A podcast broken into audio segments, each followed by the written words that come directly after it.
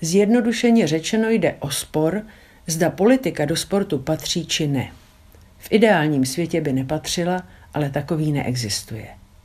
Mají sportovci z Ruska a z Běloruska, které imperiální válku na Ukrajině podporuje, startovat na letní olympiádě příští rok v Paříži?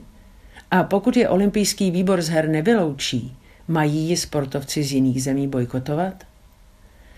Každá země usiluje o to stát se hostitelkou olympiády a každý sportovec čtyři roky dře, aby se na ně nominoval, případně si z ní odvezl medaily. Rozumím tomu a je mi líto, že tohle samo nestačí. Olympiáda je obrovsky prestižní záležitost a mediální bomba, zlatý důl, čili jde i o peníze. Nejeden sportovec, když stoupá vlajka jeho země na nejvyšší stožár, neudrží slzu a hrdě zpívá státní hymnu. Přinesl své zemi dar. Poctu, která ji znovu umístí na mapu světa. Tak to prostě je. Čili dá se tohle dilema ještě nahlížet a politicky? Mnohem účinnější je tu iluzi rozpustit a dál nerozsévat. Nechce se mi dívat na ruské sportovce, jak se drží za srdce a hledí se slzami v očích směrem ke Kremlu. Především oni umí sloužit své zemi. Mnohdy byli ochotni sloužit natolik, že se neštítili dopingu, čili podvádět. Maladcí.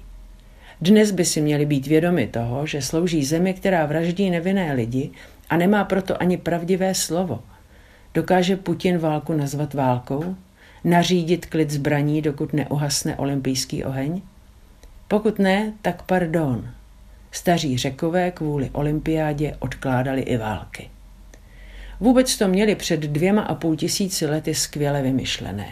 Uctívali krásu lidského těla a na olympijských hrách šlo především o to prokázat tělesnou zdatnost. Dokázat, co trénované lidské tělo umí, jak triumfuje a překonává své limity. Ale vždy v souladu a harmonii tělesné a duševní. Měli proto slovo kalokagatia, krásný duch v krásném těle. K fyzické výbavě, kráse sportovců, se vyjadřovali i filozofové. Sokrates například namítal, že dlouhý běh, jenž znamenal 12 délek stadionu, který měřil téměř 200 metrů, znetvořuje tělo, protože běžci dostávají silná lítka a slabá ramena. A Platónovi se zase nelíbilo, že diskaři a oštěpaři zanedbávají svou levou ruku. Na stadionu v Olympii získal vítěz jen věnec z posvátné olivy prý zasazené Héraklem. Ale pokud toto stál, mohl být po celý život ubytován a stravován z veřejných prostředků. Aby byla kalokagátia naplněna, Scházel se na olympiádě celý helénský svět. Byli i největší kulturní a politickou událostí Řecka. Učenci a umělci tam četli ze svých děl historických, básnických a filozofických.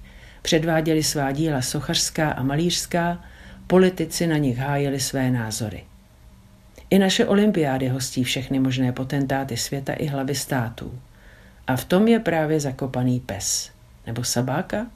Putin by si Paříž jistě nenechal ujít.